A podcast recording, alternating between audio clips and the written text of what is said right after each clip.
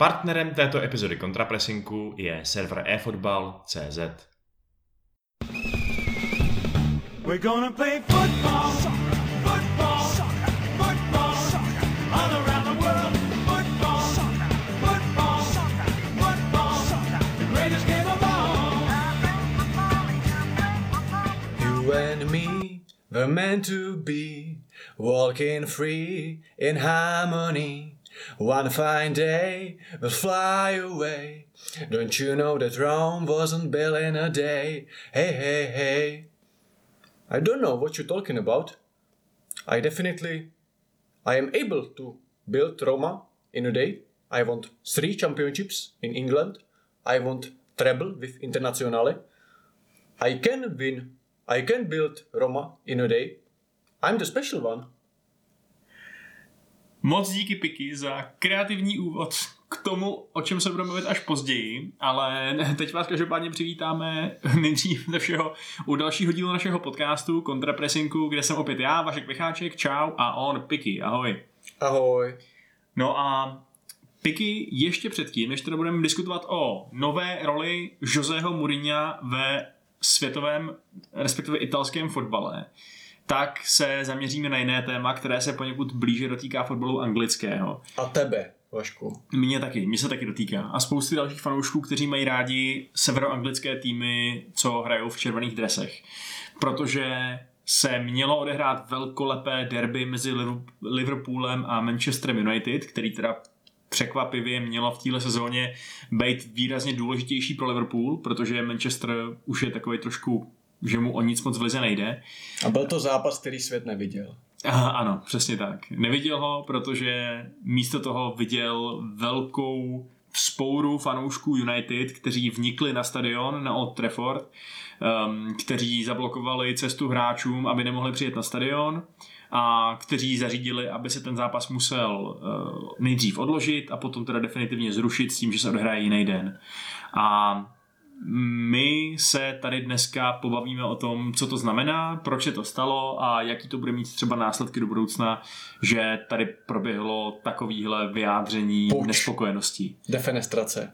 Defenestrace to úplně nebyla, protože navzdory tomu, že došlo k nějakému poškození od Trafford, tak eh, to vlastně nebyl. Který už tak není úplně ve stavu, abyste si pískali. Jak říkáš, k velký k velkým investicím tam už nedošlo docela dlouho, což je vlastně ostatně jeden z takových pointů, který ty fanoušci jako měli. Na druhou stranu, já ti rovnou skočím do řeči. Představ si, že přijde like, fanoušek, který to sleduje tak jako obecně a řekne, ty na co si ty lidi stěžujou? Teď dostali Pogbu za 110 míčů. Teď dostali Maguire za 80 míčů. Teď jako kupujou ty posily. A dobře, nevyhrál se titul, ale tak letos už to vypadá líp. Podrželi toho Oleho. Jo, tohle ti řekne nějaký člověk, který se na to může dívat trošku z větší dálky. Tak eh, ten jako nevěřícně zírá na to, co se děje. Tak jak bys mu to vysvětlil vlastně celou tu nenávist, která ohledně uh, majitelů United panuje a jak bys mu to vyvrátil, že vlastně ty fanoušci jsou v právu? Hele, jak, jsi, jak jsi správně řekl, tak ten, tak ten protest byl fakt mířený proti majitelům United, to znamená proti Glazerům, uh, familii Glazerových, který, který ten klub koupili před vlastně už více jak 15 lety. A um, to neznamená, že by ty fanoušci byli nespokojení s tím, jak ten tým si momentálně vede na hřišti. Oni naopak Eh, během těch protestů opěvovali Solšera, eh, zpívali songy na podporu, já nevím, Fernandese dalších svých oblíbenců a tak dále. Eh, ale trnem v oku, teda trnem v patě možná spíš jsou fakt ty Glazerové, a je to z několika důvodů. Já si myslím, že ten největší spouštěč toho, k čemu došlo teď, je pochopitelně ta Superliga, že jo? protože to nasralo fakt strašně moc lidí. United to muselo, fanoušky United to muselo naštvat, naštvat ještě o to víc, že na rozdíl třeba od Chelsea a Manchester City, který, jak dobře víme, z toho hodně rychle odešli, protože si uvědomili, že to je fakt debilní nápad a sami nebyli součástí toho asi té úplně centrální plánovací komise, tak United do toho byli zabředený vlastně až po uši, že jo. Oni, Arsenal a ty španělský kluby v podstatě. Uh, takže tam to byla takový další přímý důkaz té hamižnosti v podstatě těch Glazerů.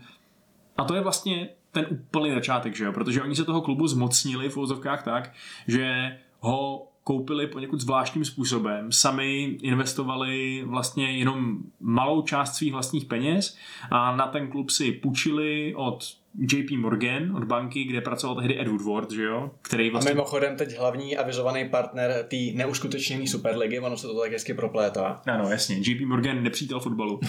Eh, a tím pádem okamžitě vlastně oni si to půjčili a s tím, že to splatí v podstatě z toho klubu, že jo? Nebo že ten klub je taková záruka, ze který potom budou chodit ty splátky a ty dividendy, nebo respektive ty, uh, ty prostě, no ty, ty splátky, že jo? Uh, nebo ta, Uh, ty, ty, ten interest, že jo, jak se tomu říká česky sakra. Dluh? Uh, no, prostě ty, uh, to je jedno, prostě to je jedno. Zkrátka dobře se stalo to, že United, což je klub, který byl bez zadlužení asi od 30. let nebo něco takového, tak najednou měl obrovský dluh, nejdřív v anglickém fotbale. A to se fanouškům úplně nelíbilo, protože se byli vědomí toho, že mají, že ta jejich značka a ta jejich celá jako komerční mašina by mohla být úspěšná a bohatá i bez nějakých majitelů, kteří do toho vlastně nedali žádný vlastní peníze. A to trochu trvalo až do dnes, že jo? Protože ty říkáš, jasně, oni kupovali Pogby a kupovali Di Marii a kupovali další spousty obrovských drahých hráčů. Na druhou stranu taky přesně neinvestovali do stadionu, ne, neinvestovali do tréninkového zařízení, eh, sami si vypláceli ohromné částky v nějakých jako konzultačních poplacích a takovéhle věci. Eh, Sami si brali dividendy, sami prostě spláceli ten jakoby svůj dluh penězma z toho klubu. Promiň, takže ten klub je v zisku? Že si můžou vyplácet dividendy? Ten klub účetně eh, končí v zisku ty sezóny? Jo, United vydělává. Sice má pořád obrovský dluh, protože jako takový dluh nemůžeš splatit jen tak, když to je prostě dluh, který je doslova jako třeba stejně velký jako to, co si United vydělají za rok, když jakoby pomineme jakýkoliv výdaje, že jo. Takže to je nesmysl, to se je prostě, jak když máš ten, to je, jak, jak když máš prostě dluh 100% HDP nebo něco takového. Um, takže to je v podstatě jakoby v krátkodobém horizontu nesplatitelný, což je taky ostatně důvod, proč je trochu nerealistický v tuhle chvíli uvažovat o nových vlastnících. Že jo? I kdyby se Glazerové lekli a řekli si, pane bože, my teď odejdeme z toho klubu, Nebude to nikdo nikdo nechce." chtít. tak jako pokud ne, ne, nenajdeš šejka nebo oligarchu, tak to prostě asi fakt nikdo nekoupí. No. Protože jasně, United jsou zajímavá možnost tady vydělat peníze, ale zároveň s tím, abys musel přebírat ten obrovský dluh. A to prostě nechceš. No. A Glazerům to nevadí ten dluh, protože i tak si z toho čerpají postupně a to, že ten dluh jako nesplatí nikdy, to jim jedno. Jo, to je jedno, tak, tak funguje, že jo, to moderní pojetí dluhu. Ty prostě se přiblížíš k tomu, uh, kdyby to měl splatit, pak to refinancuješ, uh, protáhneš to na, na další roky, platíš jenom dál ten interest prostě, platíš ty vlastně drobný procenta z toho. Banka je spokojená, protože dostává neustále přísun peněz uh, a ty jsi spokojený, protože vlastně nemusíš platit to, co jsi půjčil. Takže jako já upřímně řečeno nejsem ekonom, tenhle celý ekonomický koncept je mi trošku cizí, jakože přijde mi, že mi to jako tak nějak instinktivně nedává smysl. Jak asi úrok je to slovo, co jsi chtěl říct. Úrok, jasně, úrok jsem hledal. Eh, Což opět dokazuje, proč nejsem ekonom, že jsem si nesměl na slovo úrok. Eh, A takže vlastně ty Glazerové z toho vyšly úplně skvěle. Eh, Akorát, že fanoušci United si myslí, že to bylo fakt naprd pro fanoušky. I protože ty majitelé s těma uh, fanouškama nekomunikují, že prostě Glazera neviděl na zápase nikdo, jak je rok dlouhý, že jo. Uh, že jako oni slibovali při tom přezetí, že budou komunikovat, nekomunikovali, teď zase omlouvali, slibovali, že budou komunikovat, nekomunikujou. Uh, je jim to prostě celkem u zadku a je to pro ně vlastně takový stroj na peníze trošku a to se fanouškům United, nelíbí. No. Je, to, je to možná naivní. Co si myslíš ty? Jako, je pravda, že jasně, že Glazerové dokázali tu značku dál budovat, dokázali při, přilákat další a další sponzory. United jsou hrozně bohatý a známý a všechno. Ale Uh, takhle. Ford ten klub je asi jako číslo jedna z hlediska nějaký značky. Myslím, že když se objevují takový ty žebříčky v rámci, v rámci všech uh, disciplín, tak možná Dallas Cowboys jsou jakoby hodnotnější v takových těch forbesáckých uh, žebřících, že ten klub je furt silně marketingově postavený. Na druhou stranu, já jsem se tě ptal Vašku úplně umyslně, protože právě takový ten narrativ je logicky, jakože zlí majitelé, hodní fanoušci, tak ty máš teda stoprocentní pochopení pro ty fanoušky, co tam šli, nebo jako máš vůči tomu výhrady, vůči tomu způsobu, jako myslíš, že to mělo zůstat před stadionem, jo, mělo to zůstat prostě poklidně, jak to, jak jsi to viděl? Hele, kdyby to zůstalo poklidně před stadionem, Tak tak, to je to, tak je to všem úplně jedno. Hmm. Uh, jasně, lidi by možná říkali, jo, fanoušci Manchesteru porušili covidové opatření nebo něco takového, ale takhle, když se ten zápas odvolá, když se prostě fakt reálně může tady... To se mimochodem stalo poprvé v dějinách, co se to jmenuje Premier League od roku 92, že se odvolal zápas kvůli nepokojím fanouškům. Takže Vašku to bylo bezvadný, když jsi si na live sportu rozklik ten zápas, tak tam bylo bez diváků, zru- odloženo divácké nepokoje. Ano, to je docela paradox. A ono to udělat museli samozřejmě, protože ty fanoušci byli fakt uvnitř stadionu, byli ušaten, eh, dokonce, jak jsem říkal, tak zabráněno těch hotelů odjezd do autobusu, takže Premier League určitě neměla vůbec žádnou jinou možnost. Na druhou stranu to nevypadá, že by ten postih měl být třeba jako kontumace. Vypadá to, že to budou chtít odehrát, ačkoliv to, ten kalendář je teda hrozně plný a moc si neumím představit, kam to narvou, aby aspoň jako konkrétně Slyšel jsem teď něco o nějakým 17. květnu, ale to teď vůbec jsem nekontroloval. Jako Solskjaer z toho nadšený určitě nebude, protože tam dojde teda k nějakému totálnímu závasovému crunchi. No.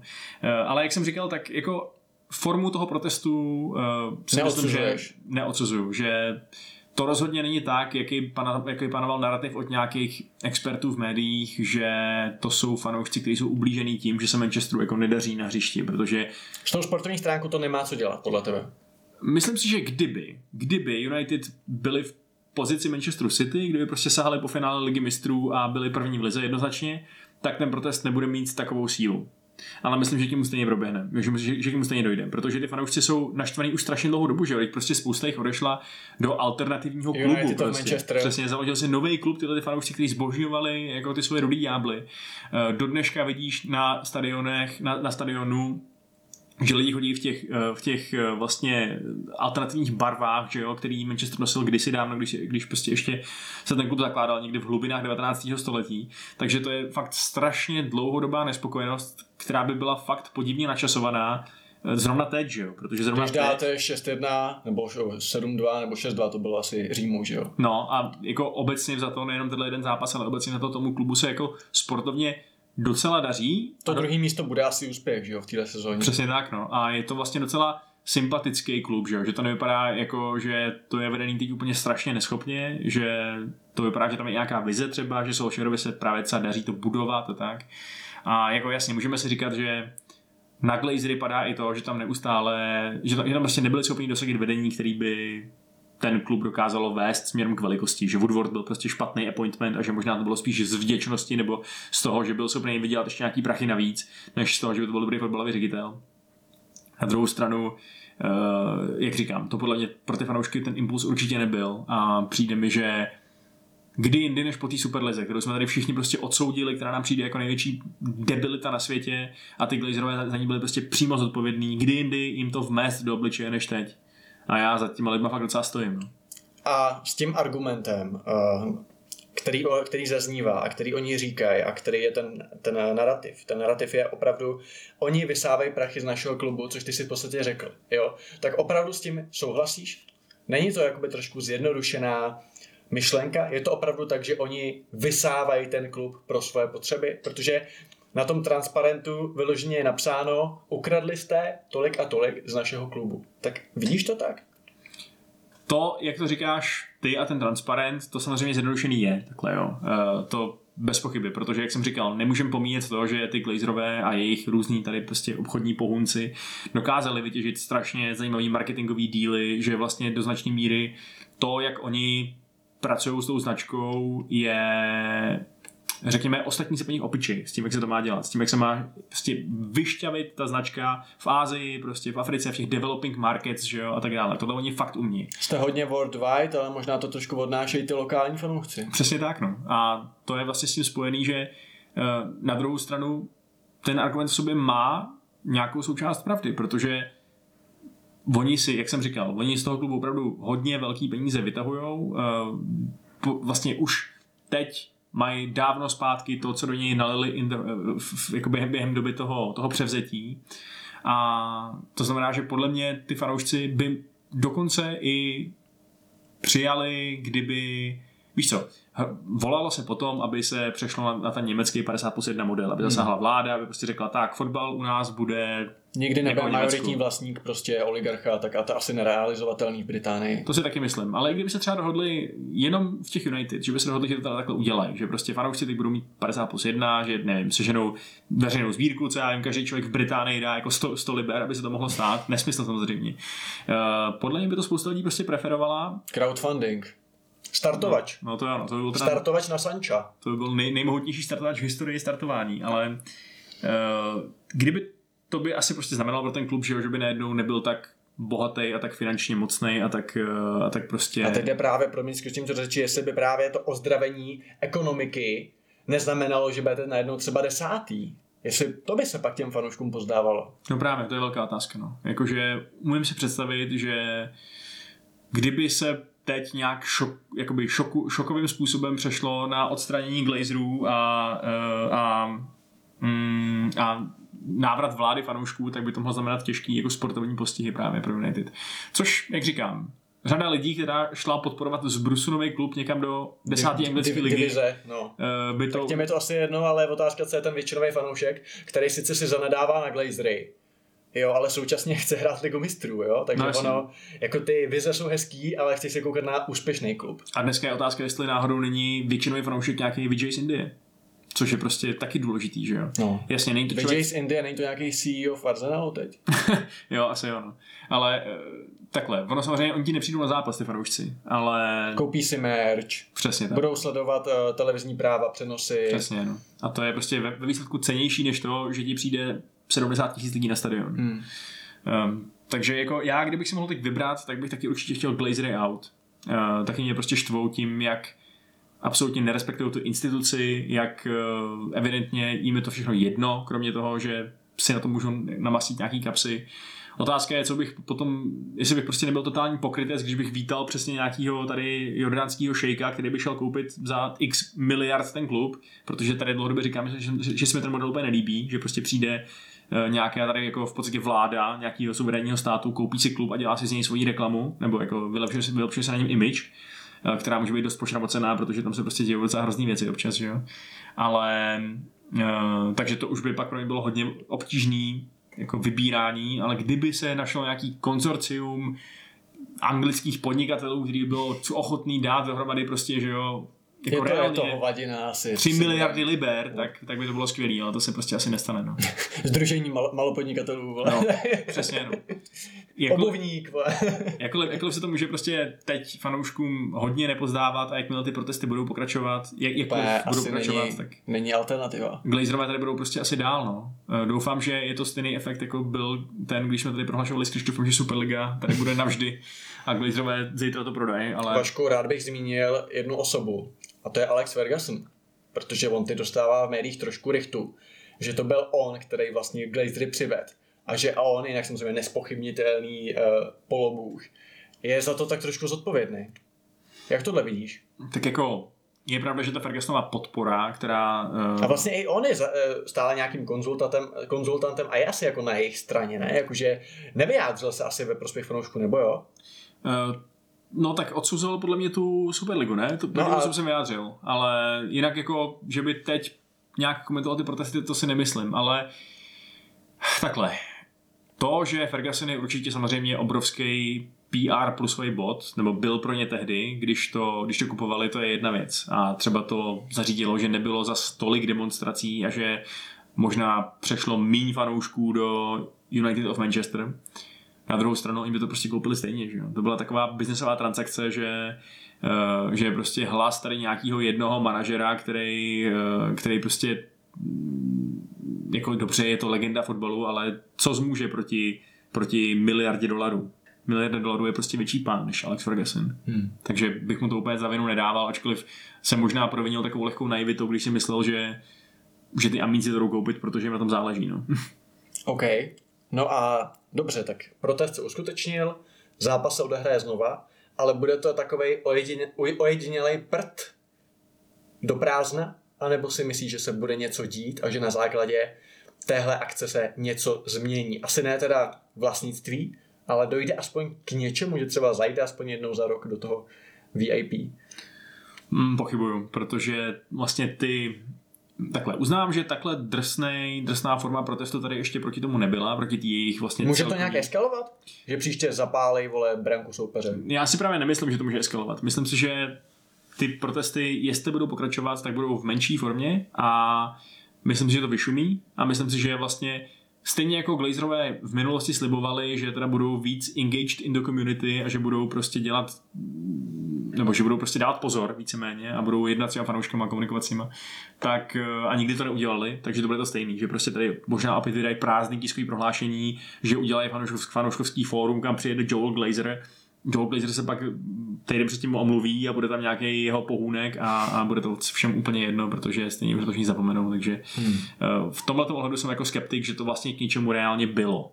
Mm-hmm. Pochybuju, že to bude mít jako reální důsledky. Jediný, co to může udělat, je to, že vlastně to ostatní majitele, který by třeba chtěli udělat něco podobného, upozorní, že existuje docela silná jako grassroots podpora, aby se to nedělo, což možná do budoucna může být dobrý faktor, aby se to nedělo. Ale... Mně to přijde právě docela fajn, že v tom dnešním amerikanizovaném světě sportu, kde oni by to všichni asi chtěli, aby to bylo opravdu, jako když jsi někde na Chicago Blackhawks a řve se let's go Hawks, dáš si popcorn a, a drž hubu, jo? že je to, není to ten evropský styl fandění, na který my jsme zvykli, že tam je skutečně, ta organizace je pán a všechno, jsou, všechno je jenom franšíza, že jo.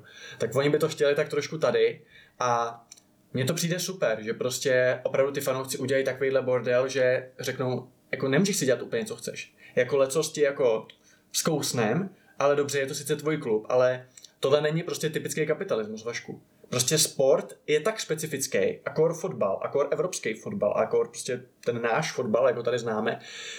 A není to jenom vlastně kopaná, jsou to jiný sporty, je to hokej, je to prostě cokoliv v Evropě. Jako jít do klubu s tím, že si nahrabu, že vydělám, je blbost. Musí to být prostě koníček. Proč je úspěšný Abramovič v Chelsea? Protože to je hobby, ty vole. Kdyby tam šel s tím vydělám si, tak to nemůže uspět, chápeš? To prostě musí být pro tebe ta hračka, protože jít tam s podnikatelským záměrem, to i v českých podmínkách známe příklady, kdy se to nevyvedlo. Jo, takže ano, on je to kapitalismus, protože samozřejmě, když my budeme mít vatu, tak si můžeme koupit jako Manchester City. Ale prostě furt ty fanoušci jsou, tak, jsou natolik silná, silná jakoby součást toho klubu, že si nemůžeš dělat úplně co chceš. A to je to samé třeba tady na Slávě, nebo na Spartě, eh, v Plzni, kdekoliv to jsou trošku fanoušci, nevím, na Baňku. Kdyby se tam děli nějaké nepřístojnosti, jakože opravdu něco, s čím byli ty lidi nesouhlasili, tak prostě na ten trávník jdou.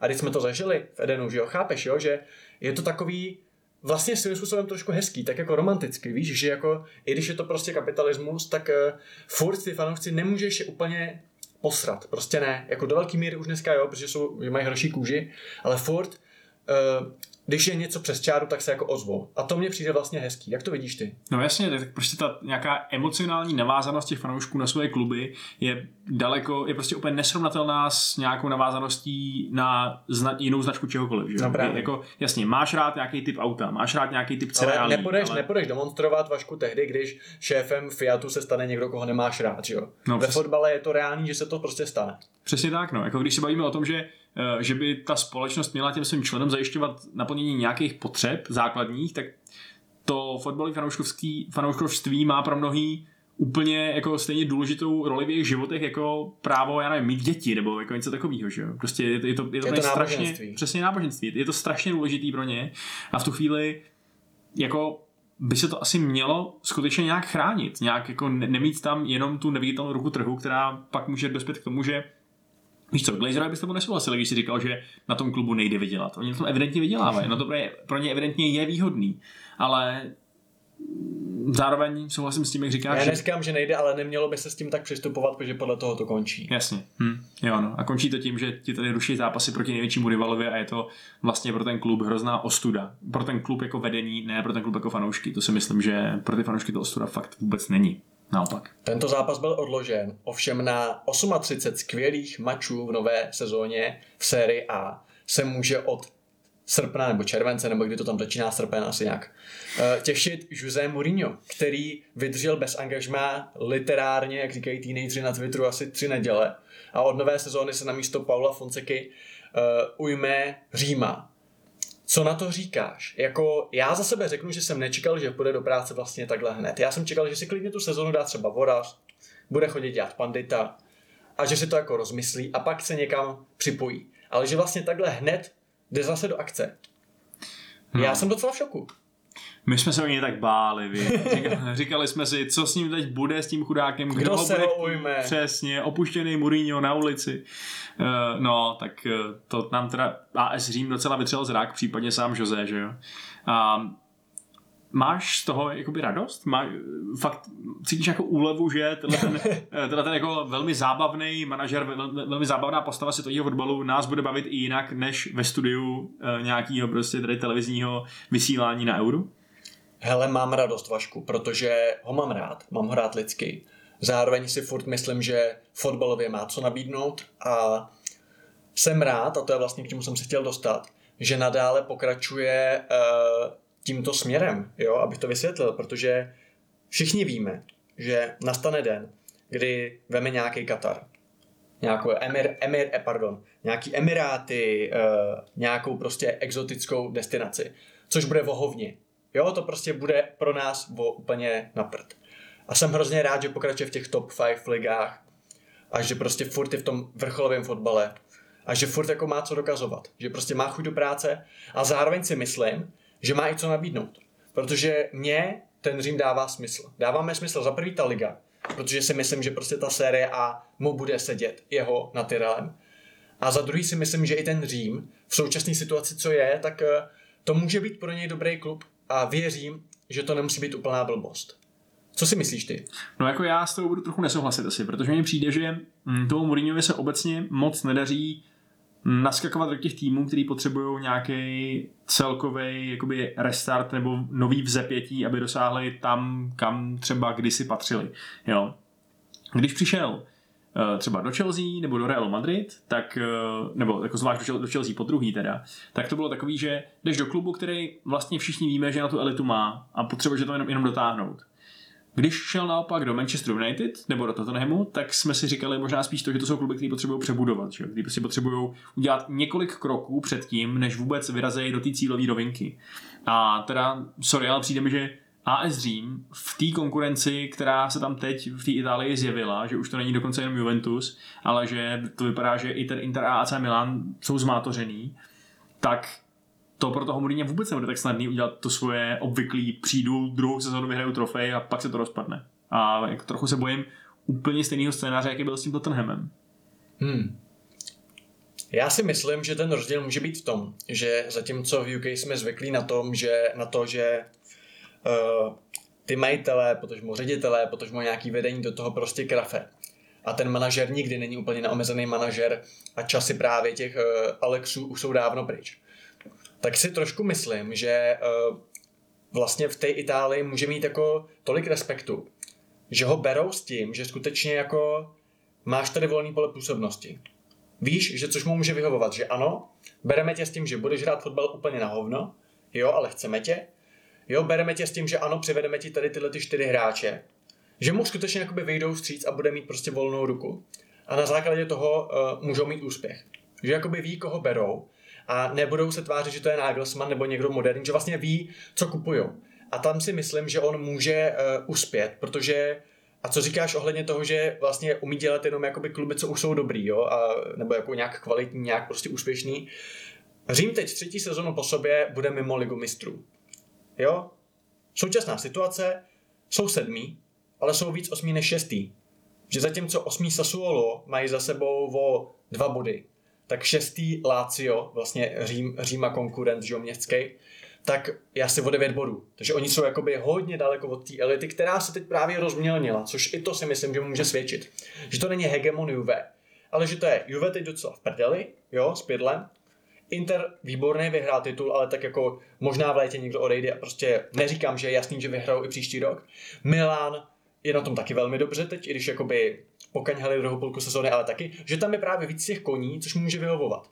Je tam Atalanta, která odvádí fantastickou práci dlouhodobě, Gasperini, ale těch týmů je právě jakože hodně a pro něj podle mě ten cíl je asi jasný, ten cíl je udělat Champions League, jako na vyšší ani si myslet si nemůžou. Jo, ale jakoby podle mě je možný, že prostě když tam si doplní pár hráčů, zůstane Jacko, zůstane, což je mimochodem jeho oblíbenec, jo. Uh, jsem teda zvědavý, jak bude vycházet třeba se Smallingem, a tak dále, ale těžko říct. Ale jako nedá, ne, nepřijme to jako úplná blbost. Jako věřím tomu, že za určitý konstelace může to čtvrtý místo uhrát a to je to, co oni podle mě chtějí a proč ho berou. A ty si myslíš, že Mourinho je právě hodně kvalitní tenhle ten jako celkový manažer všeho, takový ten jako alternativní Sir Alex, že když mu dáš tuhle volnost a nebudeš ho obtěžovat nějakým sportovním ředitelem a tak dále, takže, ti prostě, takže si prostě sám poskládá tým, který bude dávat dokonalý smysl? Já si myslím, že mu to může vyhovovat. Že si pak aspoň nebude stěžovat, cíl jsem toho, toho mi nepřivedli. Pokud mu skutečně půjdou na roku a on řekne třeba chci tyhle ty hráče, ty jsem si vytipoval, přivejte mi ho, jo, a přivedou mu ho, a nebudou mu do toho zasahovat, že má hrát tenhle, protože je mladý, nebo protože má klauzuly, nebo to. Pokud skutečně ho berou jako vládce, tak já si myslím, že taková role mu může sedět. No je pravda, že to AS Řím úplně nemá zase tak moc co ztratit, takže jako jasně je to velká značka, velká instituce, ale je fakt, že ty úspěchy teď úplně nemají, když pomineme občas nějakou, nějakou šílenou výhru že jo, nad Barcelonou, když to vypadalo, že už jsi pohřbený. Uh, takže aspoň tam není takový tlak, no. Aspoň tam není takový tlak, který podle mě i v těch Spurs jako byl, že jo. Že... No jasně, ale to je o tom, že sice Spurs reálně třeba stojí za hovno, jo, ale prostě furt je tam takový to, že by měli něco vyhrát, protože mají Kane. A furt je to Anglie, furt je to Premier League, furt tam máš pandity, co ti budou prostě sedět za krkem každý zápas. Vašku, to je úplně jiný svět. Ty Itálie ho milujou. Uh, Inter tam je bůh, No ta bene Italiga, jasně, sice není to, defen- není to to katenáčo, zase aby jsme nedělali kliše tady, ale určitě mu to podle mě bude sedět víc než Premier League. O tom jsem přesvědčený. Hmm. Já nejsem úplně optimista, no. Já úplně nevidím, nevidím v tom jeho appointmentu nějaký založení nový, nový Mourinhovský zlatý éry. A... Myslíš, že je finished? Myslím, že na té nejvyšší úrovni možná fakt jo. No ale co je nižší úroveň? Když si odmyslíme tu exotiku, tak jako kam by? On přece nepůjde jako do Southamptonu, jo?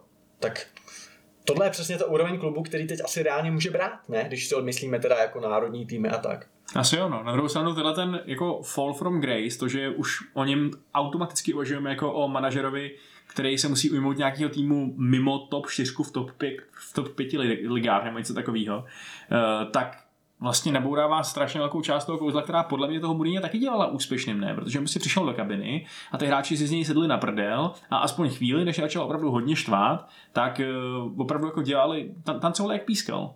A, a to myslíš, že v Římě nebude teď, nebo jako, jak to myslíš? Potom, co z něj má jako polovina kontinentu už srandu, protože je to zase další fail teď tady v těch Spurs a, eh, a prostě jako div, že v té druhé sezóně, v té druhé polovině sezóny uh, nespadne někam prostě do spodní poloviny tabulky nebo co. Tak... Je pravda, že letos měl tu třetí sezonu už tý druhý, že to měl takový zrychlený, že měl, že to, teď to měl po půl sezónách. No právě, jako Bates Smalling, tím přesně jak říkáš, a, a Jackiem a dalšíma hráčema, kteří už třeba něco zažili, tak si Chytarian. rozhodně, tak, tak, přesně Chytarian, tak si neřeknu, aha, dej k nám hvězda, to si něco naučíme, víš co od něj. To fakt pochybuju, no. Takže už jenom získat tu kabinu na svou stranu podle mě nebude úplně snadný. A... Takže myslíš, že teď na stádio Olympiko si říkají, ty vole, to jsme to chytli. Myslíš, že to je tak? Jako myslíš ty hráči? No jistě. Hmm. No tak vedení asi ne. No právě, no, to si říkám, to bylo zvláštní. Taková zvláštní dotvená osobnost, ale um, no tak samozřejmě asi sami vědí, že to za toho minulého režimu uh, Fonsekova zase tak úplně skvěle nefungovalo, takže čerstvý impuls bude asi dobrý pro všechny, akorát si myslím, že z toho, že jde zrovna o tohle ten jako šedivý portugalský impuls, to, že, to, že pro spoustu hráčů to úplně nebude taková výhra, jak, jaká by to byla před deseti lety. No. Hmm. To si myslím. Já jsem si tady připravil výrok do okolností, který on teď dával rozhovor o víkendu. A rozhovor pro The Times, aby jsme citovali, citovat je velice důležité, bez citace se neobejdeme.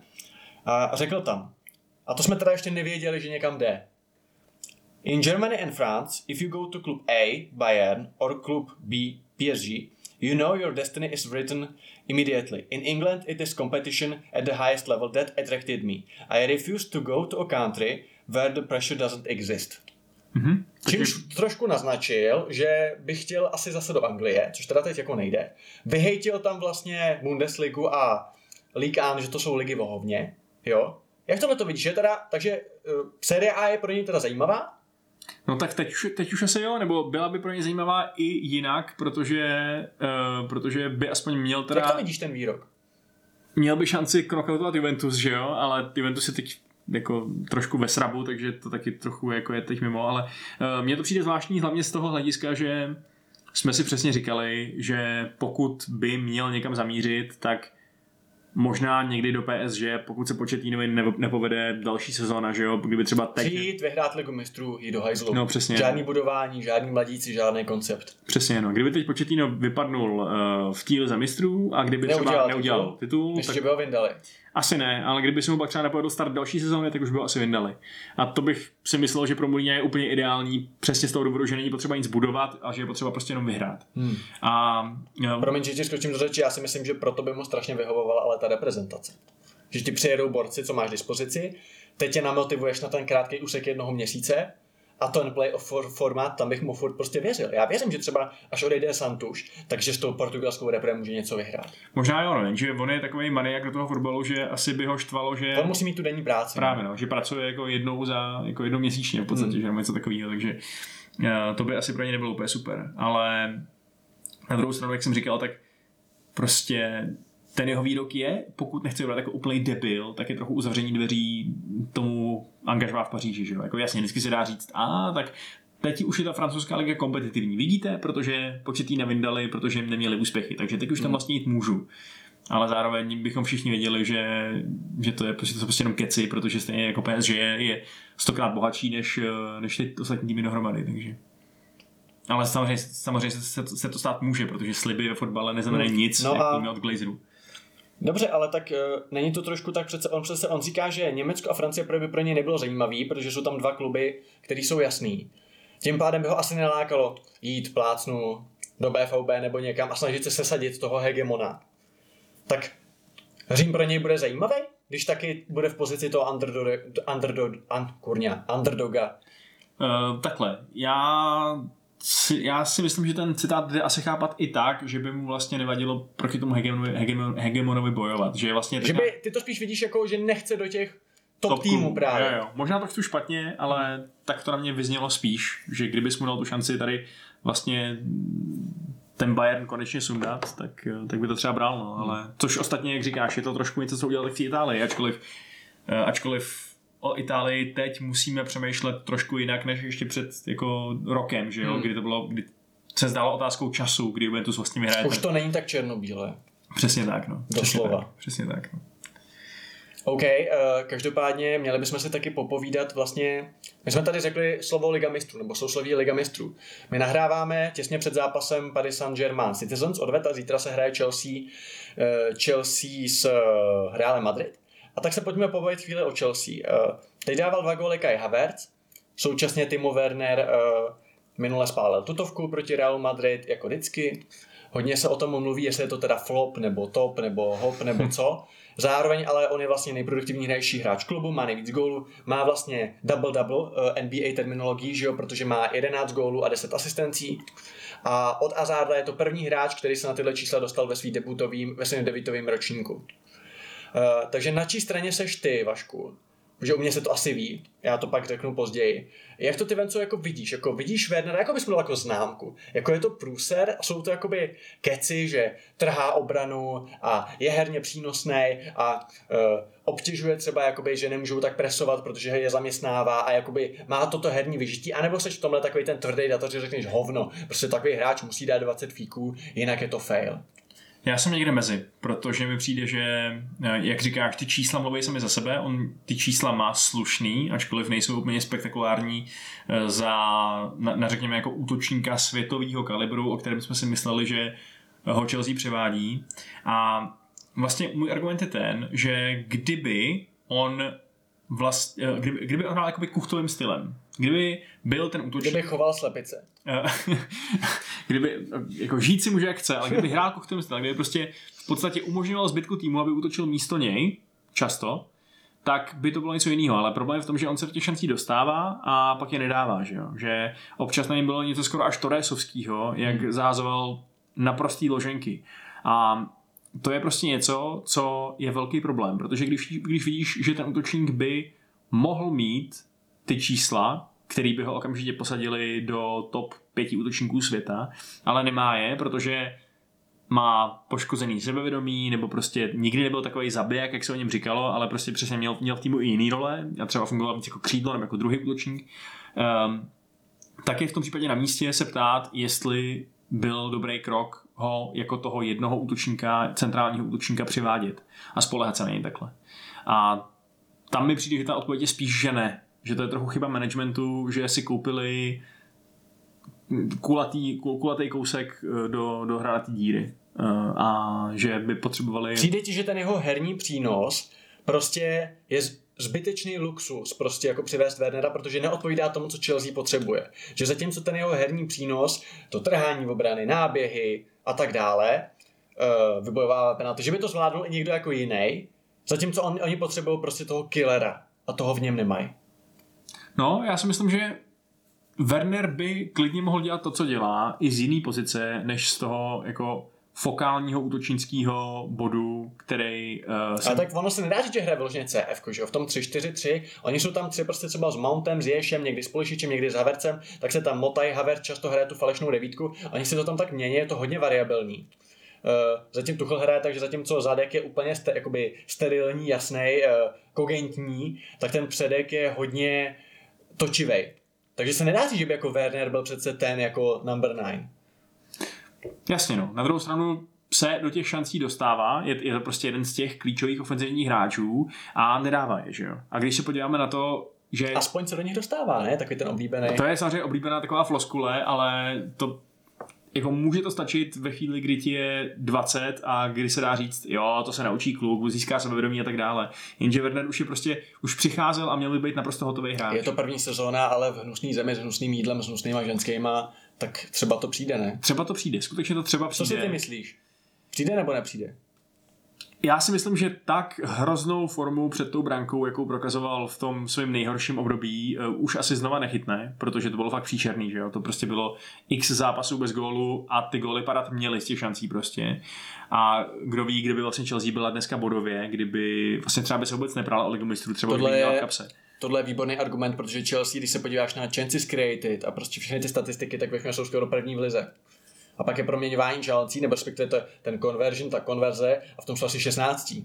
Takže to vypadá, že tam opravdu chybí někdo, kdo bude dávat góly a pak ten tým vyhraje ligu. Přesně tak, no. A to jako, já si nemyslím, že Werner je zrovna ten hráč, který by se měl teď transformovat na toho totálního zabijáka Aguerovského stylu, který je tam podle mě možná fakt trochu potřeba. Protože mi nepřijde, že že to ty další útočníci takovou tu zabijáckost v sobě mají. Možná Pulišič, který je takový, mi přijde, že je přímočarej. Je přímočarej a když se do té šance dostane, tak to prostě bývá gol. Ale možná to je můj jenom jako takový vnější pohled, takže... Vašku, uh, představ si situaci, že teď přijde Holland. Hmm. Co by ten je prostě I'm here to goals. Připadal by ti v tu chvíli nákup Wernera zbytečný? Když by se přesunul do roli toho second strikera a spíš toho herně platného než toho killera, tak by si řekl, sorry, ale to nemusel kupovat za padíka Wernera, to mohli koupit prostě nějakého mladého, nebo prostě může tam hrát Hudson Odoj. Připadal by ti tehdy Werner eh, zbytečný? tak ono je to těžký posuzovat ještě v, ve světle toho, že Werner, Werner byl vlastně dost levný, že Že na to, že si, jako já tady mluvím o tom, že kupovali elitního strikera, který měl okamžitě vystřílet k titulu, na druhou stranu oni za, oni za něj nedali snad jako ani 50 milionů, ne? Asi 55 s nějakýma Edonama. Okay. Každopádně nebyla to částka, za kterou chodí ty nejdražší hráči. Přesně, určitě. takový ty mega, mega hvězdy, co se vlastně dneska už blíží 100 milionů liber. Uh, tak, um, takže v tom, v to, tohle je vlastně trochu na jeho obranu, že v tu chvíli vlastně dává každému týmu smysl mít Wernera, protože hmm. Werner přesně jako přijde Haaland, zraní se, šupnou s Wernerem. Přijde Haaland, chceš hrát, chceš hrát na dva útočníky, šupnou s Wernerem. Přijde Haaland, chceš hrát na prostě křídlo, který je takový trochu penetrativnější třeba. Nebo takovou tu desítku, tak ví to v tom v to 3, 4, 2, 1, že jo, prostě tak ty dva pod hroťákem, tak tam může Werner hrát, nemusí být úplně olejný, protože tam bude mít wingbacka. Přesně, Werner není Jan Koller, což je důležitý, prostě může hrát skoro kdekoliv na té forward linii a to je... No zase Dino chytal, ale to nevím, jestli Timo... To je pravda, to je velký plus k univerzálnosti Jana Kolera, to je fakt, tak beru zpátky svůj poznámku. Uh, no. A co ty, ty bys teda taky chtěl lepšího nebo gólovějšího útočníka? Hele, jakoby já odpovím na tu otázku, kterou jsem položil úvodem. Já jsem s Wernerem spokojený. Nejsem nadšený, ale jsem spokojený, protože ty čísla jsou slušný. Jako kolik takových sezon měl Willian, možná tu jednu, když byl zraněný Azard a jinak se na tyhle ty čísla, co má teď Timo, ani nedostal. Jo, takže za mě je ta kritika hodně taková plochá a hodně taky to, že jsou vidět, protože víš co, dneska je svět mem- memeček. Takže vidíš na tom Twitteru, vidíš na tom Twitteru tu neproměněnou šanci, tak se směješ, že netrefí ani vrata od doly. Ale prostě ten jeho herní přínos je nespochybnitelný, takže já bych ho flopem určitě nenazval.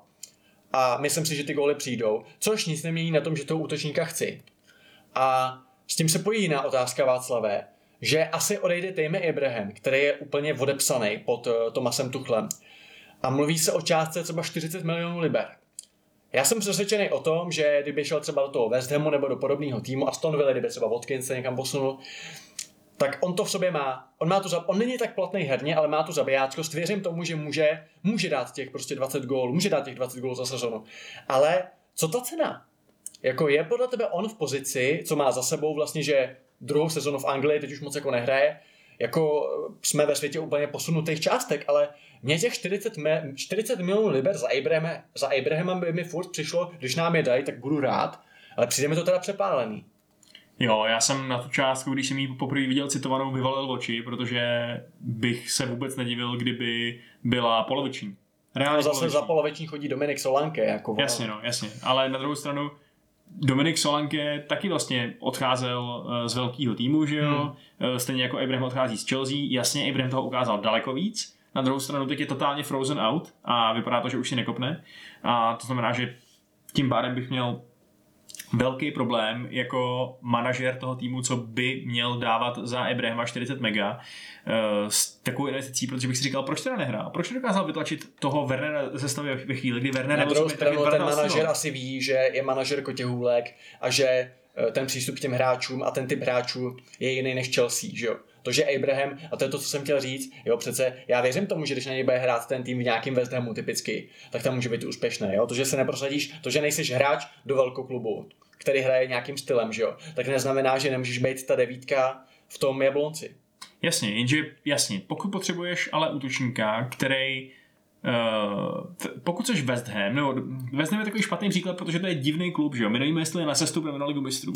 No jasně, tak Aston Ale... Villa třeba prostě nějaký Brighton, Brighton, potřebuje, Brighton potřebuje útočníka, co bude dávat goly. A to jsou všechno takový jako kluby uh, u chvostu tabulky v podstatě, že jo, Brighton třeba typický, který jako pokud vyndají z kapsy 40 mega. No ten uh, Brighton nevyndá, no jasně. No. Na tohle hráče, tak to je prostě šílený, že jo. To by tak bylo... Newcastle, já nevím. Jako Newcastle pod novým managementem možná, přesně jako Everton možná, kdyby třeba odešel Calvert Lewin do většího klubu, tak nahradí to Abrahamem, ale pak už si říkám, bejt Evertonem, kurňa, já chci přece bejt v lize mistrů.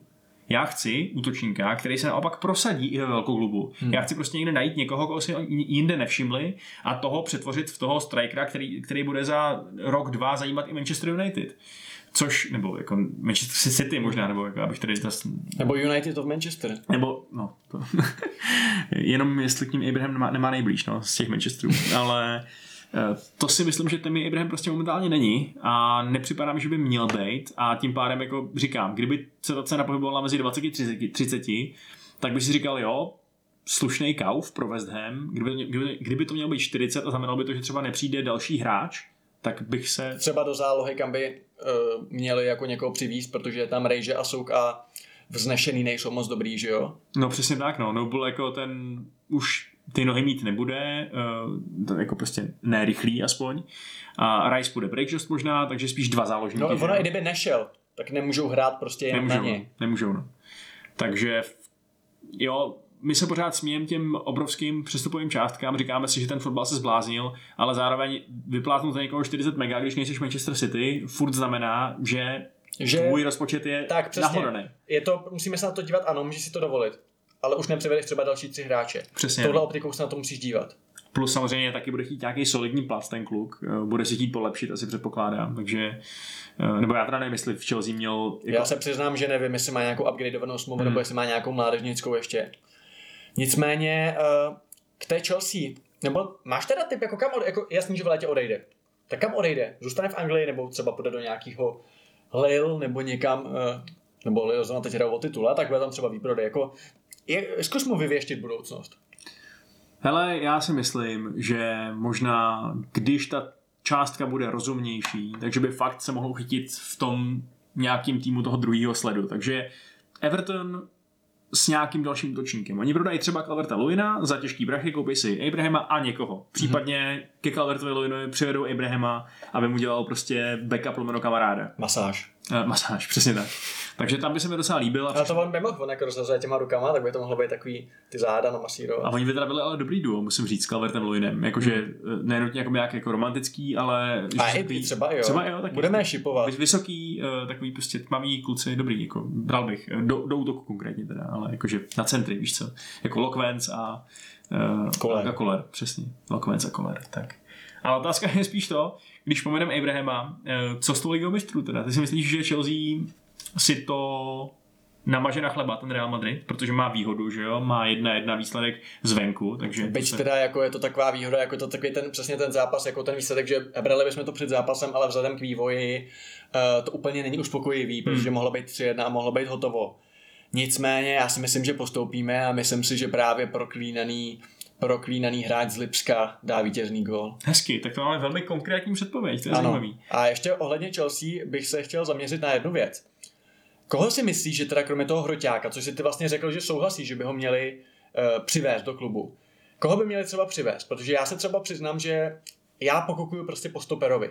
Jo, protože s okolností Rafael Varan, který nebyl k dispozici, tak dává najevo, že nechce podepsat nový kontrakt v hmm. Madridu, hmm. chce novou výzvu. Thiago Silva není nejmladší a ačkoliv teď ta obrana hraje výborně, tak hraje výborně zásluhou toho stylu, který Tuchl nastavil. A András Christensen nebo Tony Ridiger, o Aspem nemluvím, jsou super hráči do toho tří obráncového systému. Ale v té dvojce už jim jako tolik nevěřím. Já jsem strašný fan Adriana Christensena, teď hraje jako pámbu. Ale prostě, když bude hrát takoby v té dvojici, not so sure, jo. Takže si prostě myslím, že by tam nějaký hráč měl přijít. I s ohledem na to, že pak podle mě můžeš uh, rozkvést i tu ofenzivu. Protože vem si, že teď Chelsea tím, že hraje to 3-4-3, tak máš vždycky stopery, wingbacky a máš dva uh, středáky. Tím pádem na ofenzivní posty máš tři lidi. A, ale těch potenciálních, co tam můžou hrát, je asi deset, jo, ale hrajou vždycky jenom tři. Přičemž jeden je vždycky Mount, protože je prostě best. Jeden je většinou Werner, protože na něj sází trenér. A ten třetí tam máš Pulišiče, potažmo Abrahama Žiruda, když ty moc ne, když ty moc ne, uh, Hacna Odoje Zješe a tak dále. Takže když by se přešlo na 4-2-3-1, tak najednou tam máš čtyři hráče ofenzivního ražení, jo? Což si myslím, že by Chelsea do budoucna měla udělat. Ale k tomu podle mě potřebuješ stopera.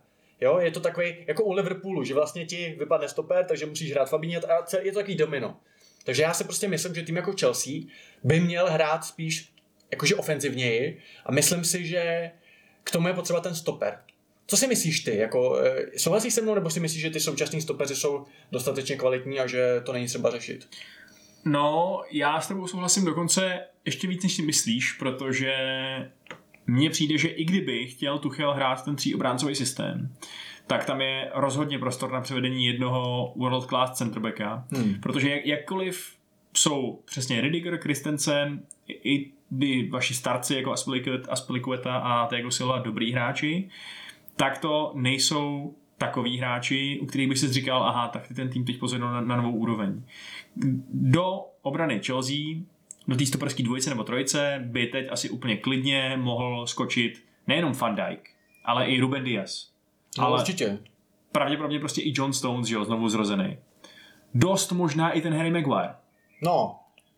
Takže si myslím, že tam prostě koupit nějakýho je samozřejmě trochu škoda pro nás eh, fanoušky Premier League, že Upamecano už je pryč, protože to hmm. byla naše oblíbená spekulace, ale nějakýho opravdu top class stopera, to mi přijde jako naprosto logický move. Hmm. No, no ta otázka je, kde brát, no, že jo? Zuma si asi už nekopne, že jo, hmm. vzhledem ke svému hernímu stylu. Nicméně, ale souhlasíš se mnou, ne, ty, ty, bereš, ty, ty si to bral jako sploštělec v otázce těch stoperů, ale souhlasíš i s tím mým argumentem, že jakoby Chelsea, já to teď říkám trošku jako víc ofenzivních hráčů, víc ofenzivy, je to takový trošku uh, demagogický, ale trošku si to tak myslím je, že je prostě škoda z tolika dobrých hráčů do ofenzivy a Chelsea jich má nepřeberně, a to jsem ještě zapomněl na Haverce, aby hráli jenom tři, protože v tom 3-4-2-1 nebo 3-4-1-2 nebo whatever, můžou hrát vždycky jenom tři. A to mi prostě přijde škoda. A i je to může pak štvát, že budou chtít třeba odejít, protože ten game time nebude takový. Jako na druhou stranu, že jo, ten systém, jak jsi říkal, je relativně fluidní, to znamená, že nikomu nebrání, nebo Tuchelovi nic nebrání nasadit na Odoje na wingbacku. Eh, dost... Dobře, ale to je jediný hráč, jo, jako Ziyech tam asi nenasadíš. Jako zrovna Ziyech asi ne, ale na druhou stranu si umím představit, že Ziyech by v nějakých zápasech klidně mohl hrát jednoho z těch středních záložníků. To jsem teď chtěl říct, Ziyech spíš než Mount, protože jsem chtěl právě zmínit, když se tam stáhl třeba Mount, tak to nebylo moc dobrý, jo. Ale nevím, no, za mě to taky hodně jako rigidní po tu, po tu ofenzivu a Jako minimálně chceš, aby ten manažer měl možnosti. Jo. Aby měl možnost, když vidí, že takticky se nabízí využít nějakou soupeřovou slabinu, třeba prostě přesně vidí, že soupeř hraje jenom se dvěma středňákama a chceš přetížit midfield, tak, tak, potřebuješ 4-3-3. Přesně tak, no. A kdy- když se zároveň nemůžeš spolehnout na, na, to, že tvoje dva obránci jsou schopní se vypořádat s jeho dvěma útočníkama, no tak jsi v problému, že jo, neuděláš to, no. Takže z tohle ohledu souhlasím s tebou, i když zároveň, jak jsi říkal, to podání, že kdybychom hráli 2-3-5, tak vyhrajeme každý zápas jako 11 Ale 10, Liverpoolu tak... to loni vyšlo. No, to je na tom něco je, no. Ale Jasně, já jsem to nechtěl pojmout jakoby takhle vyloženě, jakože FIFA, čím víc útočníků, tím víc gólů, ale trošku si myslím, že prostě ta ofenziva, která teď Chelsea jako trošku uh, chřadne, tak kdyby tam bylo víc hráčů, který můžeme to vymyslet, tak je to prostě lepší, protože pojďme si říct, furt to jsou nějaký uh, jasně daný data. Kovač ti góly nedá, Kanté ti góly nedá, Jorginho ti góly nedá, Gilmour ti góly nedá. hm, Takže prostě minimálně to zvyšuje pravděpodobnost příchod toho playera ofenzivního, že tam ty góly někdo dá, Hmm. když Werner bude pálit. Ale Vašku, ještě jsem chtěl zmínit jednu věc. Ty říkáš world class, já jsem tady zmínil toho Rafaela Varana. Ale taková ta cesta anglická, to znamená, že si vytáhneš někoho z uh, horšího klubu. Typicky jsou to jména jako Sojuncu, uh, Fofana, Ježíš, teď, teď je ten Andersen je vlastně výborný ve Fulhamu, i když to je hostovačka. Jo, a uh, spoustu dalších, jo.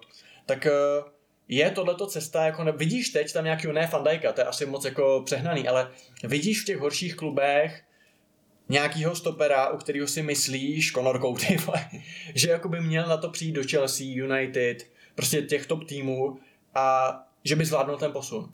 Jestli jste Chelsea konkrétně příští sezónu vyhrát Premier League, tak, Tak musí jít po jistotě. fakt nevidím nikoho, kdo by tam přišel a bylo by u něj zaručený nebo aspoň pravděpodobný, že dokáže ten tým okamžitě zvednout a vylepšit. Uh, jasně, že je možný, že koupíš Fofanu a jemu to prostě tak sedne, ten herní styl, ten nárůst sebevědomí, ten přístup trenéra a tak dále, že z něj bude nový Van Dijk. To se stát může úplně klidně. Konec, konec konců Van Dijk taky přicházel jako z no-name klubu v podstatě, že jo. Uh, a takže nikomu nic asi jako neříkám, že je debilita přivést toho Andersena, nebo toho uh, Johansena, nebo jak se jmenuje, Andersen, uh, Joachim Andersen. Uh, ten, jo, jasně, ano, ten z toho Fulhamu prostě. Hmm. Ale zároveň Varan je, jak říkáš, jako najednou se ti ta šance, že ten titul schrábneš, zvyšuje podle mě o desítky procent. Jasně, ale ono, když nejvyjde Varan, tak už moc možností jiných není, že jo? Protože Alaba, ten jde do Madridu, a jako kolik je tady takových super, já nevím, Defray nějaký, kolik je tady jako super prověřených obránců, u kterých si řekneš, ano, ten zvládne Chelsea prostě na výborno. Hmm. No, prostě muset odlákat někoho z nějakého jiného velkoklubu, no. Odlákat ho obrovskou částkou a obrovským platem. A Což je jako, když koupíš jako Holanda za 100 mega víc. Teď je otázka, ty si říkáš, že Holand nepůjde, říká se, že pustí Sancha, ale nepustí Holanda. Ano, Bylo to, to je, zajímavé dortmundské léto. to je nej- nejnovější spekulace, no, ale jako jestli ten Haaland fakt nepřestoupí, tak to budu, to budu hodně šokovaný, no, protože ho budu chtít. Protože za rok půjde, ale oni jdou proti sobě přece, protože Dortmund říká, nepustíme ho. Ale přitom za rok půjde už za tu výkupku, takže půjde za půlku. Nebo jestli ho chtějí v zimě prodat, já, já jim nerozumím vůbec. To je fakt bizarní, no, protože oni musí vědět, že, že to jakoby ekonomicky fakt nedává smysl, zvlášť v době, kdy ho ani nepotřebují, aby, já nevím, eh, došli daleko v mistrů, protože ji možná ani neudělají, že jo.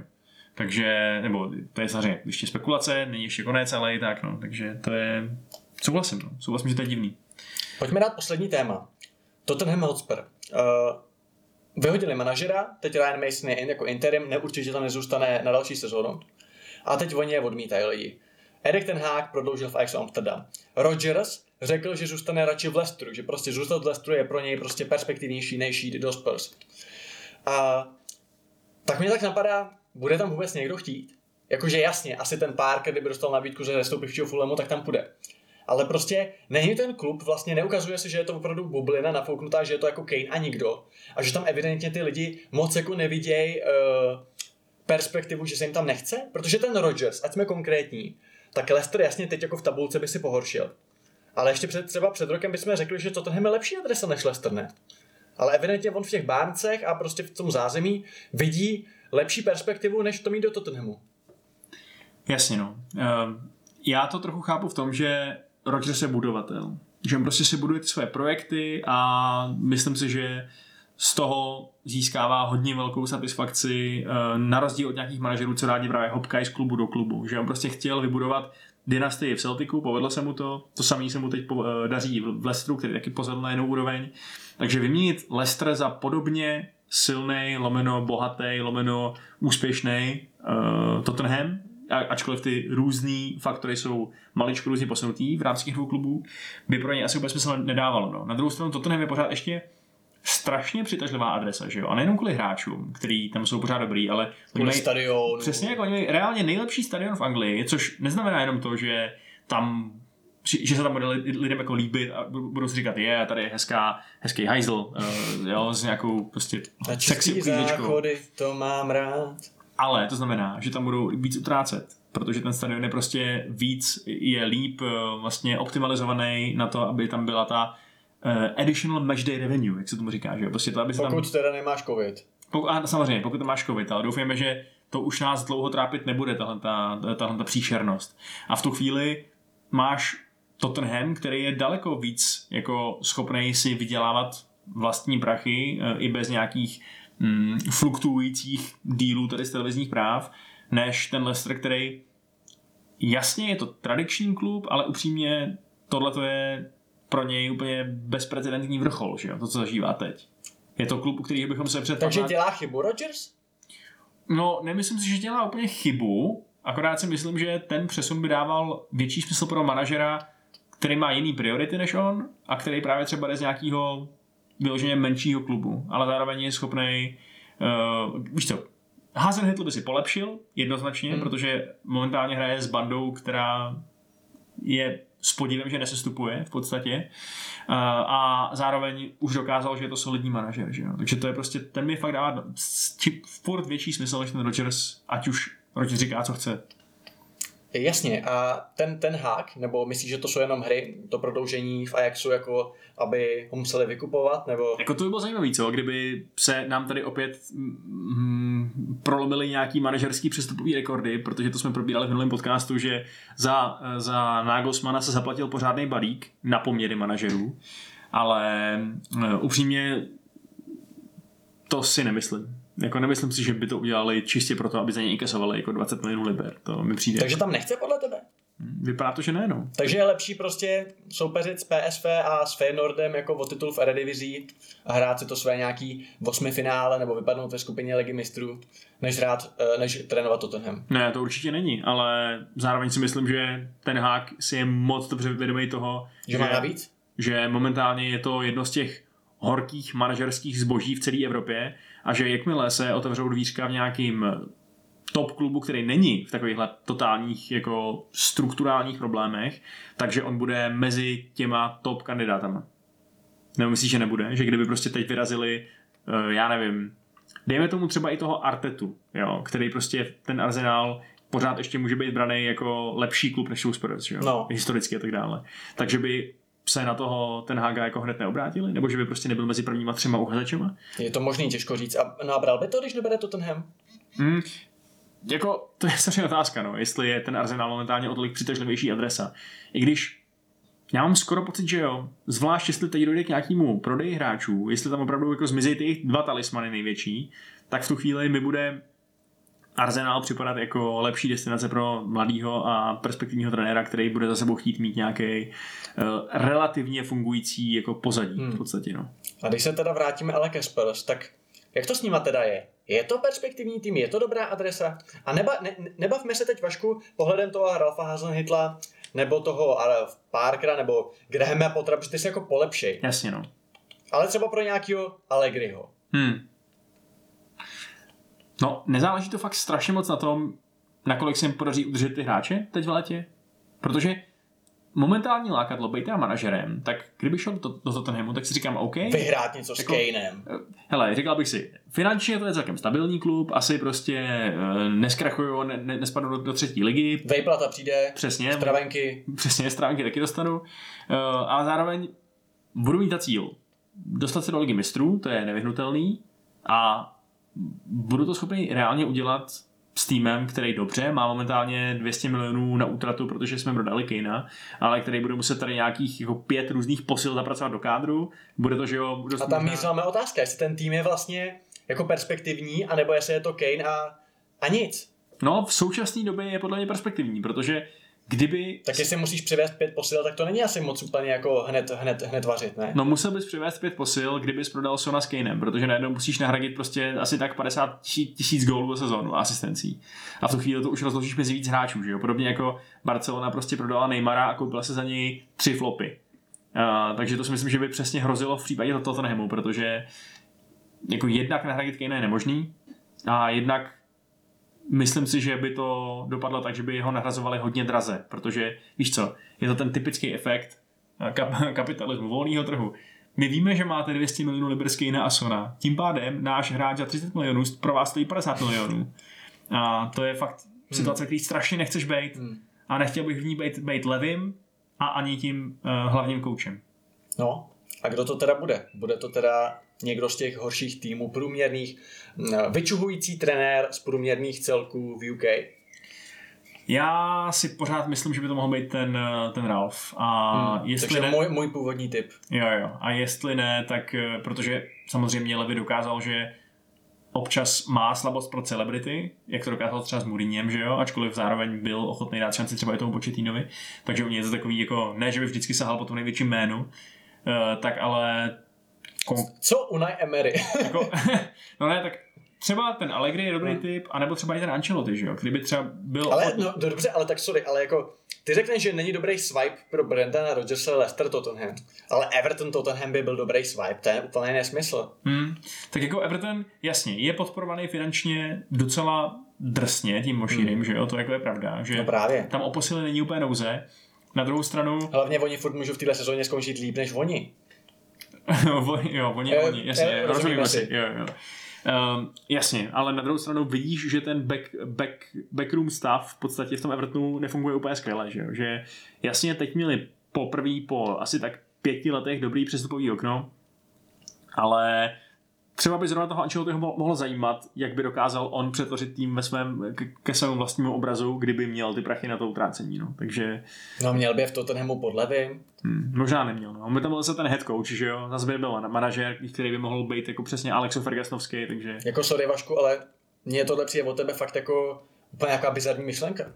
Že by Ancelotti, ještě Ancelotti, notabene, jeho persona, šel z Evertonu do Tottenhamu. Hmm. To už prostě, to mi přijde úplně sci-fi. Jo, tak jako asi by tomu muselo předcházet nějaký velký rozhádání se ve Evertonu, no. kdyby třeba prostě došlo k tomu, že by ho Mošíry vytáhl za uši s tím, že teda tu ligu mistrů neudělal a možná ani evropský poháry neudělal, že jo, což jako... Což se furt může stát. Co, což se furt může stát. Uh, tak uh, jasně, byly by, byl potřeba externí okolnosti, jinak máš asi pravdu, že jsem hloupý, že jsem že mě, že mě to napadlo. Václave, poslední otázka, klíčová. Neudělal Levy chybu, že odvolal Početína? Takhle pobytuje každý generál. No. Jako tehdy jsme se tomu asi nedivili, ne? Protože ty Spurs prostě byly úplně rozložený. Na druhou stranu některý hráči zmizeli, třeba by se ta kabina, kabina nějak pročistila. Třeba by bylo Vašku lepší nechat zmizet čtyři hráče a pročistit kabinu a nechat trenéra, než vlastně ztratit rok s Mourinhem. No a ty si myslíš, že by to ten Početino fakt dokázal revitalizovat? Já nevím, to já jsem narodil otázku. Hmm. Já nevím, podle mě Levy neměl možnost jenom vyhodit, protože je to ten fotbal je prostě prchlivý, vyžaduje ty rychlý, uh, rychlý fixy, když prostě se nedaří, tak musíš něco změnit, tak jsi jak vypadáš jako debil. A rychlej fix a obměna kádru je protimluv, že jo. Prostě jasně, ano, můžeš vyměnit půlku kabiny, ale uděláš to za dvě, tři přestupové období. Zatímco manažer uděláš bum bum a je tam nový. Hmm. A upřímně, ten Mourinho jako teoreticky to mohl být naprosto geniální appointment. Hmm. On jako býval to trenér, který ho... Který, Doručí trofej. Jako od té doby, do té doby šel vlastně od úspěchu k úspěchu v, v, tě, v top klube. V těch United nebyl tak špatný. Přesně tak. Takže ono to vypadalo jako jako vlastně fakt dobrý timing, hmm. kdy se toho uh, Mourinho vlastně jako pokud, ujmou. pokud ho neodvoláš týden před finále poháru, který kvůli k čemu přišel. Jo, no. To do teďka nechápu. Takže jako jasně, souhlasím s tím, že kdyby Chom se teď podíval do alternativní minulosti, kdy počítač je podpořený a přesně vymění mu kabinu, přivedou mu prostě x posil, tak by třeba to tenhle to mohlo být líp. Na druhou stranu si neumím představit skoro žádnou alternativní minulost, kdyby k tomu mohlo dojít, protože ta realita prostě byla taková, že k té změně prostě vypadalo to, že musí dojít. no. A došlo k ní. OK, já si myslím, že pro dnešek stačilo. Já jenom na závěr řeknu, že máme nový účet na Instagramu, kde nás najdete jako Contrapressing. Budeme rádi, když nám, da, když nám tam dáte follow a za týden se těšíme u další epizody. Ahoj! Ahoj!